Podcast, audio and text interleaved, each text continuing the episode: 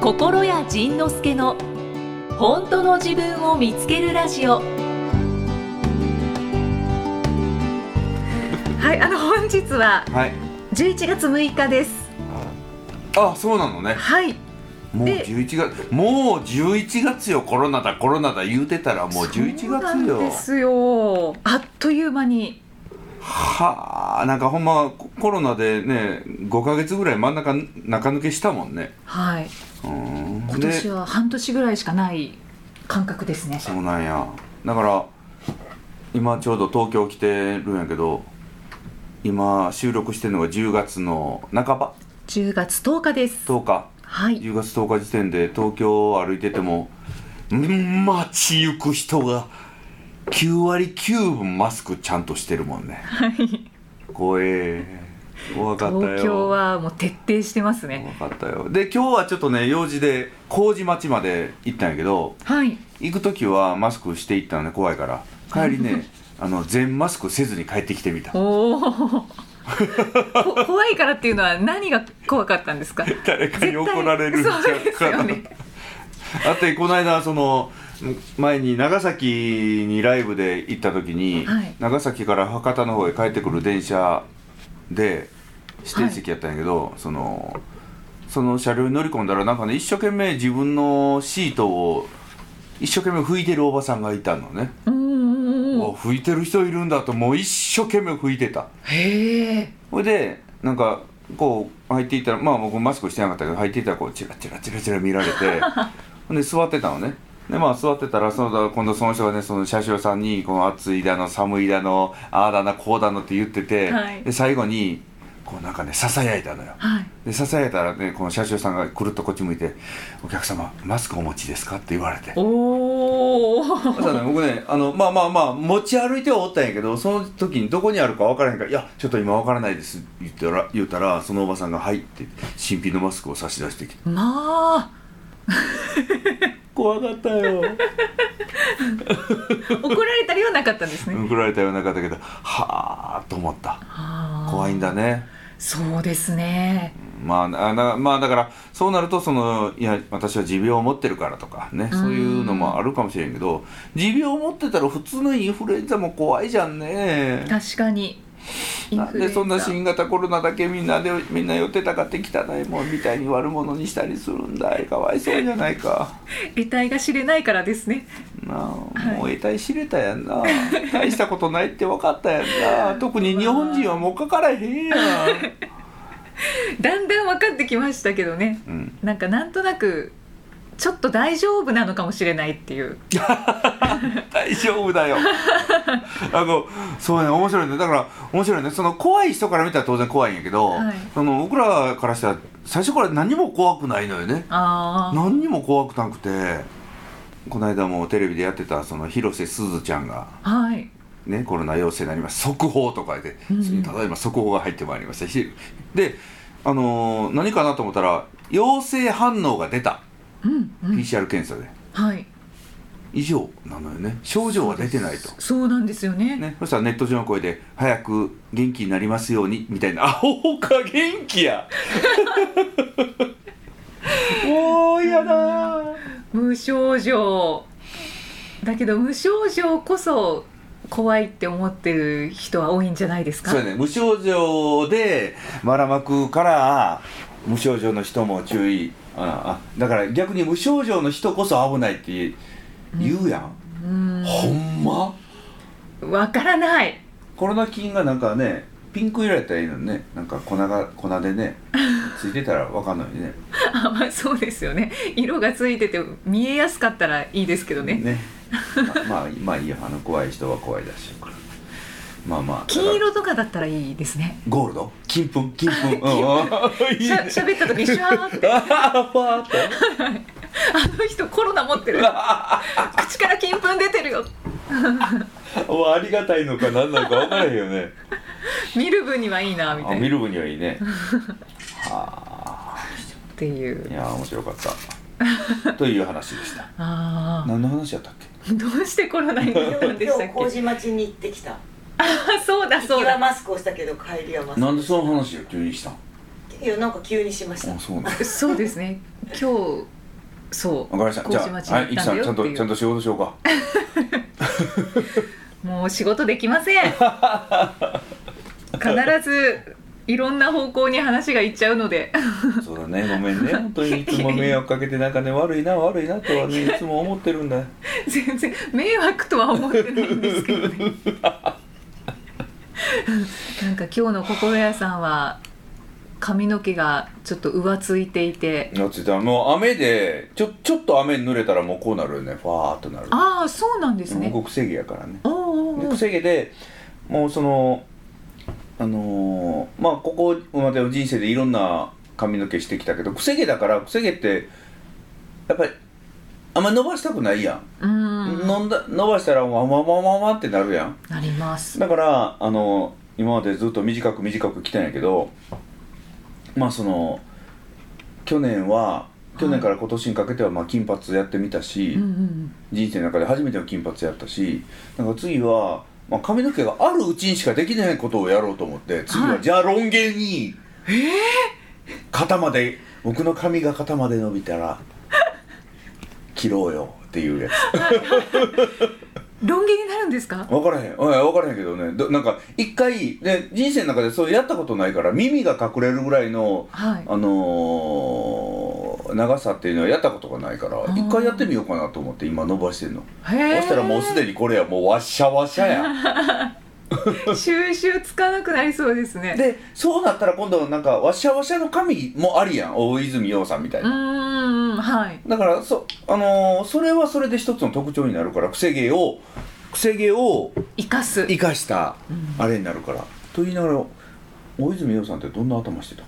もうももじしゃゃももじしゃやねゃですよねけ、うん、そしたらもう何も気にせんでええよねあそこまでテンパーだと活かせますけどねなんか中途半端にくせ毛だと、 いすんまへんなやいや違う違う違うすんまへんな中途半端でじゃあ小倉さんのこと言ってるんじゃなくて私もテンパーなのあ そうでやねそう やそねう中途半端だから難しいんですよねあこうやって見たらねそんなにテンパーじゃないわあの人えどうなんやろいやあの方あいやこれをセッティングしてるからですよそうなんかなはいこれもほらわざとちゃういやこれ完全にテンパーですよねそうあの方がうんあのセットしてなくって、うん寝癖のままなんか映像に出てるのを見たことがあってうんとんでもないことになってますよもへう鳥の巣どころじゃないってえいそううか長いから余計そうなんだよねヤフー知恵袋大泉洋さんの髪は本当にテンパですかという質問で はいベストアンサーテンパではありませんくるくるパーマだと大前春子さんが指摘していましたくるくるパーマってななんだあくるくるのパーマをしてるってことですくかるくるパーマってパーマの失敗作ですね天然パーマじゃないのかな天パじゃねえ天然パーマだん天パにさらにパーマをかけてるえそうなんですかうんだから暴れる髪をちゃんと揃えてパーマにしてるはい可能性ははあるね、い、うーんあー地毛だけだと収集がつかないからうん天然パーマプラスちょこっとパーマなんやってだからほっといたら天然パーマではいパーマのエクステそんなのがあるんですねホットカーラーで巻いたりしてるというか誰の情報ですかえこれ笑っていいと思うんでタモリさんと会話してるああ本人のう言ん葉ですか、うんあじゃあ本当ですねねえおーだってはい、はい、え早く仕事をすしてくださいお願いしますよもう本当ー、にまたまた枝葉の方に行っちゃったあなた怒られるじゃないで すかということで、はいえっと、今日は10月10日なんです、収録している日がはいはい体育の日ですよねうんもともとねねえあなんで変えちゃったのあ体育の日って今まで一番雨の降らへん日って言われてたのにねそうですね今年は台風だから雨が降ってるのかねうん台風来てるのだと思いますねはい珍しいね、雨降って台る風それましたけどね、うんはい皆さんは11月6日にお聞きいただいておりますはい1ヶ月ほどはいタイムラグがありますおのおーでそんなにあるんだねご了承くださいはーいはいでは今日は、えーぜひインフォメーションをはお願いします。い英語で言うたの、うん、えー、10月22日に10月22日に何があるの換気出版より短期出版より心屋さんの最後の著書「心屋仁之助のずるい生き方」が発売されましいやたー最後の著書ということでえっと75冊目おおそんなに出されてるんですねまあその、まあ、正確に言うとえっと文庫本があ違う単行本というあの大きな普通の大きさの本が勝手に文庫本にな、売れたらねぶよく文庫本になるのね、おまおあ、その単行本読む人と文庫本読む人ってちょっとあの市場が違うからへえだから単行本で売れたやつはよく文庫本になるんやけど、うんうんなんかそんなんまで数えてると正確に言うと、えっと、本として書いたのは50冊ぐらいなのかもしれないけれどあーでもまあまあトータルしてその発刊されたのは70これで5冊目だねはあよくやったね、本当ですねもう頑張ったよ僕はで本当に本当にで思ったのが最後の著書うでん出ますっていう話を聞いた時に、うんなんか当たり前のようにおこれまでボンボン出てたのあであそうだねうんちょっと寂しくなりまあしたあ本当だねなんかね、まあこれ本当は春4月か5月ぐらい出る予定だったやつやんやけどコロあコロナとあと僕内容を書き換えたくてもうもうチェあの書き換えて書き換えて書き換えてしてるもう久しぶりになんかね検証になるぐらい書いたの、うーん手でだから原稿に赤字赤ペンでバーッとねこう足していくんやけどもうそれがもうもう手首痛くて動かへんなったぐらい書いたのおー久しぶりやったわ、でそのえっと今まではそのやっぱり何冊目もう割と早い段階からライターさんに任せて書いてもらってて、うんそれをこうチェックしていくという手法をずっと取ってきたんだけど久しぶりに書いたねだからねあでその今まで今まではさまざまな切り口で、えー出版社さんからこんなテーマで書いてくださいとこんなテーマで、えー出したいですって言われてああじゃあいいですよということで出版社さんが持ってくるテーマについて僕が語って、うんそれが本という形になって上がってくるということを繰り返してたんですけど、ーはい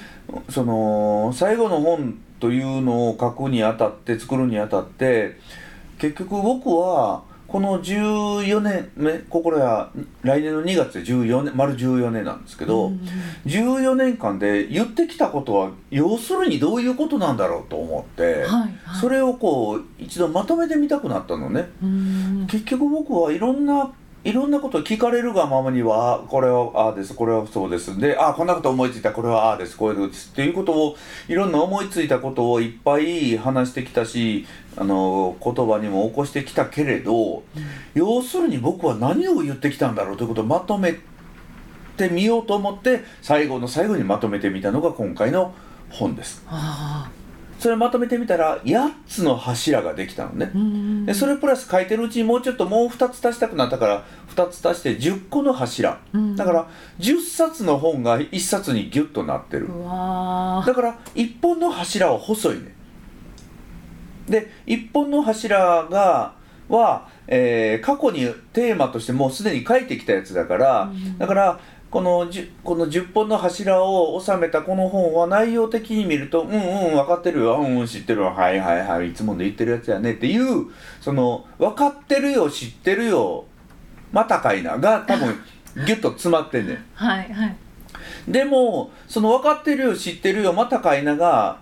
できてるかどうかをチェックやっぱりねその頭では分かってんのと、うんうん実際にやるのとは全然違うからはいだからそのこの最後の本を見て、えー結局僕が言ってきたこと全部まあだから別に全部同意してもらう必要も全くないんだけれど、えーそのずっと伝え続けてきた効果のある方がおある方法がまとまってるいわばうん74冊のベストアルバムが最後にあ「オールインベスト」がーはい出たと。でえっと多くのそのねたびたびこのポッドキャストにも出てくるけどそのゴルフ友達の、えープロゴルファープロコーチの、えー北野さんはい北ちゃん北ちゃん北野正幸さんが最近ね金髪にしたの。えー、そうなんですねなんかね僕は去年金髪してからもう1年半になるんやけど、はい一1年半後に1年半前に僕は金髪にした時やってみたいなと思ってたらしいのね、うんうんうんでも、えー実際に金髪にするまでに1年半かかったらしい、やっぱりりそれはあのー所属してるゴルフ場とか関係の人とかレッスンしてる人とかに怒られるんじゃないか嫌われるんじゃないかというやっぱ怖さがあったあでも僕がやってるの見てやりたいやってみたいやってみたいやりたいとかやってみたいと思ったんだろうねあ、うんでも、えーやる勇気がなかったで実際やってみたら全然嫌われなくてめっちゃ評判良くておーなんだこの1年半はということになるよね、はいそうですうね、んだから頭の中ではうん金髪ぐらいしてもいいよねっていうのは頭では分かってても実際に金髪するという行動をするとやっぱりね体感するものが違うのよね、うんそしたらなんか面白かったその北ちゃんがそのフェイスブックに金髪にしてる最中の美容室の写真を上げてたのね、はいそしたらねなんかね面白かったよやっぱりねあのーそれを見てはいやめましょうっていう人のコメントが入ったへ入っえてたなんかね面白かったよあれ見ておおやっぱこう来るんだなとああいうのがねなんかえっとねどれやったかな否定する人も出てくるんですねひうんうん出てくんのああやっぱりその文文化の違いでもあるしはいその何やったかなえっとねやめましょう日本人らしく男らしくジュニアが憧れるゴルフ指導者でいてほしいですああその人の希望ですねはいその人の文化がここに書いてあるはいはいこの人の思う素晴らしい大人うんうんできた大人こうあるべきはがいここに登場してるのね、うんはあと思ったほうそういう価値観なんですねうん、え北野さんが「人は勝手に自分の価値観で話すん だね」ってそれがよく分かった、あうんっていうあうんん面白い面白いの、はういんだからね人ってね自分の価値観に合わないものはあれはダメだって言うのねうん自分がこうあるべきだって思ってるものがあってそうじゃないものがあったらあれはおかしいって言うのうんうんうんうんであれはおかしあ自分と価値観違うものがあってもまあまああれはあれだよねって思える人とあれはおかしいって思う人とやっぱりいるのよねうん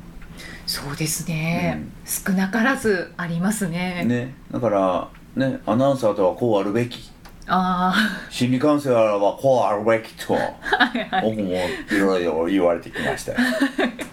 新しい時代で新しい形をやろうとするとやっぱなんか言われるんでございますよう、んあのー鎌倉時代に日本で仏教が入ってあ仏教が来てて、ではい仏教がその世の中に広まっててそしたらこう仏教がうーん時の権力者たちに受け入れられてその修行とか、えーその考え方が素晴らしいと受け入れられていたところにその法然さんとか。ああ親鸞さんとかが出てきて「南無阿弥陀仏といえば救われる」悪人こそす救われる」っていうことを言い出してはいそしたら既存の人たちは「あーあれは危険だ、ね、悪いことをしたら南無阿弥陀仏って言っとけばいいんだから悪いやつが絶対増えるはずだ」あんなそんな簡単なことで極楽に行けるなら苦労はない私たちがやってる苦労は一体何なんだってだんだん腹が立ってくるわけで、うんところが楽楽だから、あのー世の中にはめっちゃ広がるわけよねわーっとねそうですね庶民はねそんなこわこんなそんな小難しい経典知らんし、そんな修行できん修行やったらわーったら大根一本でも売るわやないみたいなあなーんかそういう中でそういうあの庶民の分かりやすいことを言い出すとやっぱり迫害されるわけよね。うんで僕もその難しい心理学やめてその前者だ後者だね飛ぶ族だって 言ってたらでその何々してもいいとかって言ってたらあいつはおかしいってこう言われるよねう、んまあ仕方がないね、それ以上にそれをうん受け入れてうん人生変わったっていういやそうや方ねの方が多いですけどそうそうね。そうだからそういう人がいる限り僕はそのその考え方は絶対やめへんけどねだからあの真面目な心が真面目に心理学をやってる人たちはそれはそれでいいやんね、うんだからそれはそれであのちゃんと人を救ってきたこともあるし病気の人を治してきたこともきっとあるだろうし、はい。ね、でそれだけじゃなくて僕らみたいなそのバカみたいな方法でもたくさんの人が救われるんだなというのは僕はもう体感して分かってるので、うんもうその僕の本を読んで最初は腹立ったけど今はものすごく救われてますという声を毎日聞くもん。そうですよね。命を救われたって聞くのこっち救ってるつもりないのよ一 切ね、うんだけどねそれをあのーやっぱりそのさっきのあのゴルフのコメントじゃないけどはい。あの日本は日本人はちゃんとしましょうーんうちゃんとしろ頑張れっていう我慢しろ勝つまではみたいなその文化がいつの頃からかとてもあるわけでうんうんうんそこから見たら僕らはとんでもない破壊層や ねだと思うわ人間をダメにするうん。うーん。だに見えるわけよあの人たちからしたらねはいはい。だけど、まあまあまああの、ダメ人間になりましょうって言ってるからダメにするんだろうそうそうです ね。だけどなんかあのだんだんとうん、時代が おおやね追いついてきてる気来たがねします。ん待ってたよ本当になんか過渡期なのかしら今って。ねで待ってたから待っててであの心屋が僕が今まで発信してきたことを考え方を受け入れてやってくれてるそのカウンセラーもいるし、うんえー認定講師の人もいるからじゃああとはそのみんなに任せて僕は心屋を卒業して次へ行くといううんうんシナリオを今書いてるんですけどそうですね。これがだなかかなかまた難しくて、らまあそのそのためにちょっと戻りますけれども、はい、そのためにそのために最後のテキストを最作っ後のた。はい著書を出版されたんですよね。はい、ずるい生き方という怒られそうな生き方の本を書いた 最後にずるい生き方とは何だと帯の言葉が、もう本当に心屋さんが言ってるそのものを頑張らない我慢しない人に頼るでも不思議と愛されるはいあなたの人生を変えるずるい成功法則を教えますはいでまあこれあのいろんな人にはその見本うんが上がってきたので、ちょっと宣伝してほしい人にはもうお送るんですけどあはいはい例えば本田光一あ本田光ちゃんにはね「真面目に生きよう」って書いて送りましたあ真逆のことじゃないですか真面目に生きろと本当働けとあの実際に はあの配信日にはもう出版されてるのもうで、出てますはい皆さんのお手元にあると思うんですけど、はいまだ今10月初旬なのでうん収録日が、ねはいま私は読んでないんですがああのー今読む今読む そうそうそうで楽しみにしてます あのアマゾンで在庫切れになったら困るのでちょっと先に予約してくださいねってまだそのほよ呼びさえしてない人たちに予約のお願いをいっぱいしたのね、うんうんそしたらねたくさんの人がこう、予約のお願いに乗ってくれて、はい数千冊の申し込みがもうすでにあったようでいやすごいですよねなんてありがたい本当に本当に本当に皆さんありがとうございますその僕のお願いを聞いて申し込んでくれた人にはきっといいことがあると思いますアマゾンで2位になってましたよねなってた総合ランキングそうでも上にあすのごいドラマのあれがあったからずっとねミユ3000冊売れてまだ1位になられへんってどんだけ売れとんねん向こうみたいな感じはねはいまあなんか人気ドラマだったか まあらね仕方がないね、はいそうそうだから別に1位を取るだそしたらねそしたらね残念がってたらねえ2位じゃダメなんですかって言わ れる別にどっちでもいいわそかので1位を取ろうと思ってそのアマゾンのどうこうしたわけじゃなくて、あの目的は別にあったからそしたらあの副産物として2位までギュッと上がってきたから、うんだからどうせ2位まで上がった1位って思うやんね思いますねだからだからあ残念だったなと思ったけど2位でもいいじゃないですか2位でも人生の価値は変わらないと思いますいや分かっとるわいやもうそもうそういうのやめよういいじゃないか心屋さんに元気になってもらいたいと思ったんですよ そうそうそうありがとう、だけどそういらないって思う時ありますよね、うん、目的違うから嬉しいというかありがたいですけどねはいそんな感じでしたといといううことで、えー本が発売になってますので、はいまだ持ってない方は買うように、いえお願いしますこれをこの本は一応ね買わない人は不幸になるように一応そうなんですかはいあのほ本屋さんからそういう不幸になるオーラを発するように作ってあります のでなんか買った方がいいよお守りとし て 怖いわ魔除けのゴ布としては そうですね魔除けとして買った方がいいですね ずるい生き方い古い生き方ぜひ皆さんご一読くださいよろしくお願いしますそれから一応、えー魔法の歌闇営業ライブハウスツアー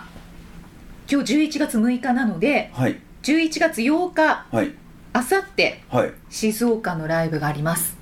おおおおはい、でもう完売してます、はいそれから、はい年末にはい今年最後のライブとなる金沢ライブがありますよねよう知って んねよう知ってんねでもね、うん、はいはいなんでそんな知ってんの知ってますよ金沢のライブは、えっと、僕の音楽サイトでだけでしかまだ、あのー基本的に告知してないので、はいえーまだ席は現時点ではあります、まあ、プレミアムの方はもう売り切れてるんですけど、うんうん一般席の方はまだ残ってるかなどうなんだろうわからないけど そうですね、うんはい金沢ライブまだお席があれば12月の27日えーあのーまあまあまあまあこの時点で売り切れとったらあの申し訳ないことなんやけどはいえーっと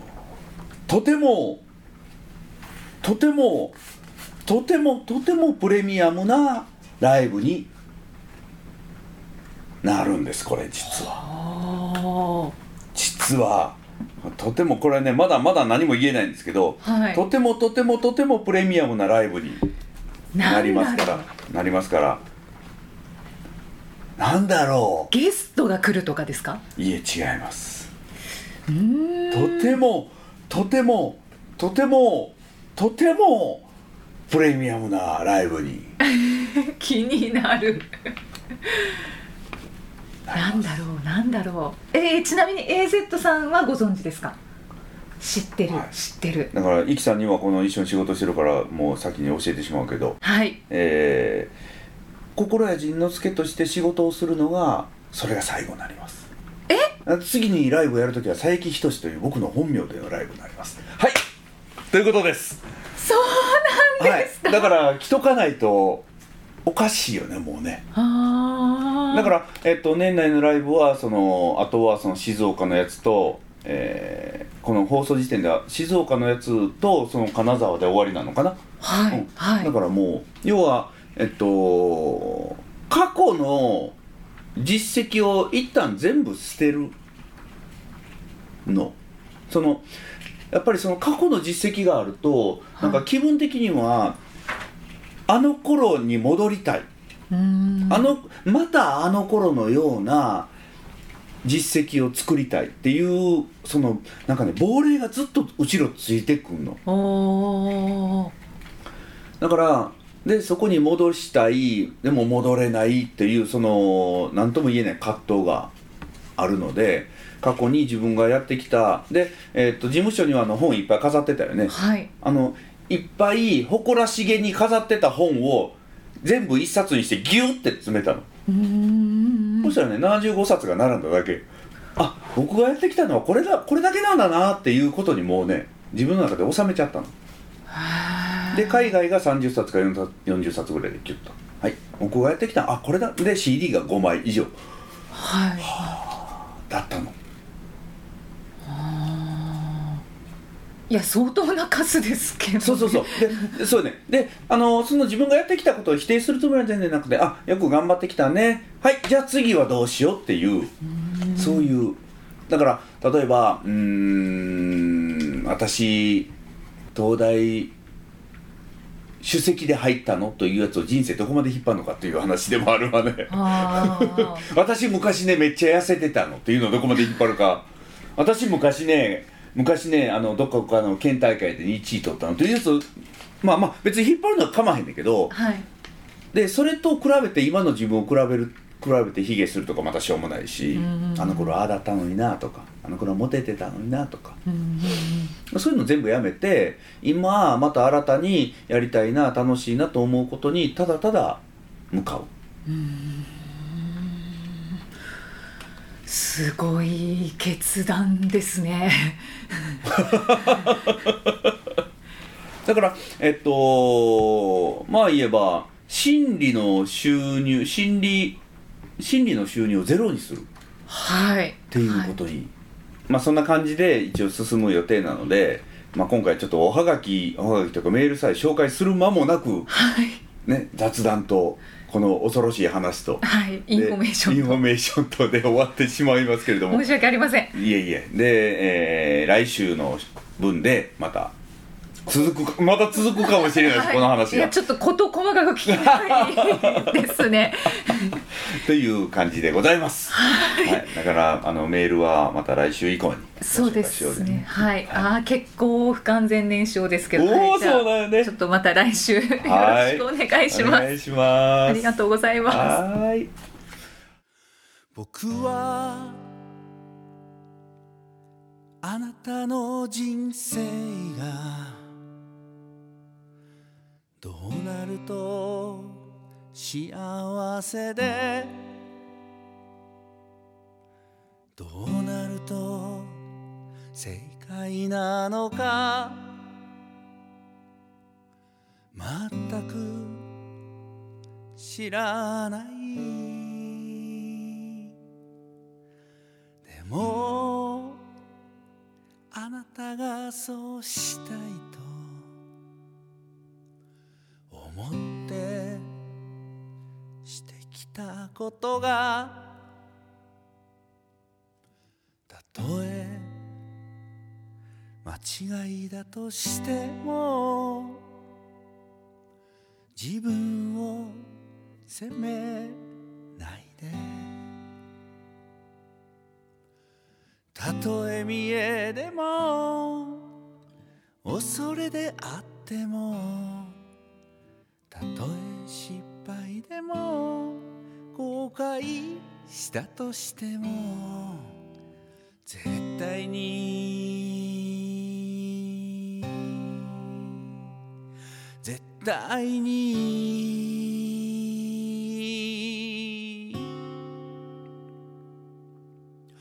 絶対に正解だ絶対に必要だ絶対に幸せだ絶対に後悔するな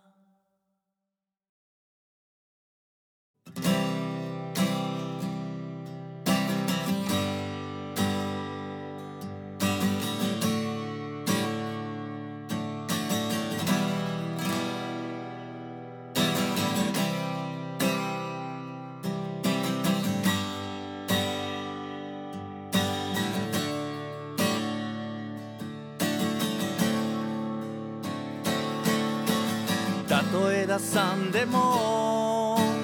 嘘まみれでも誰かを傷つけても逃げっぱなしでも絶対に絶対に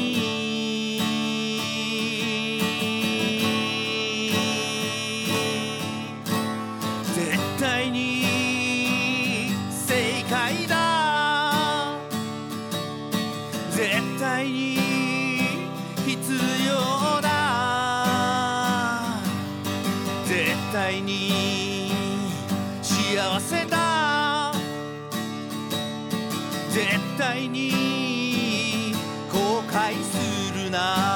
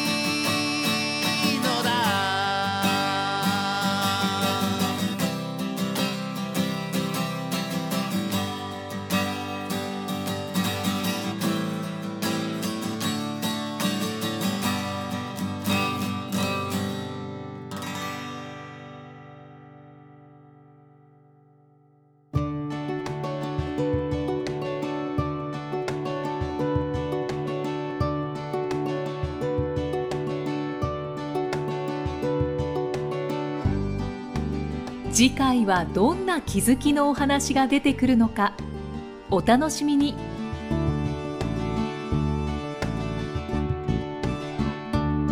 この番組は提供心谷仁之助プロデュースキクタスナレーション生きみえでお送りしました。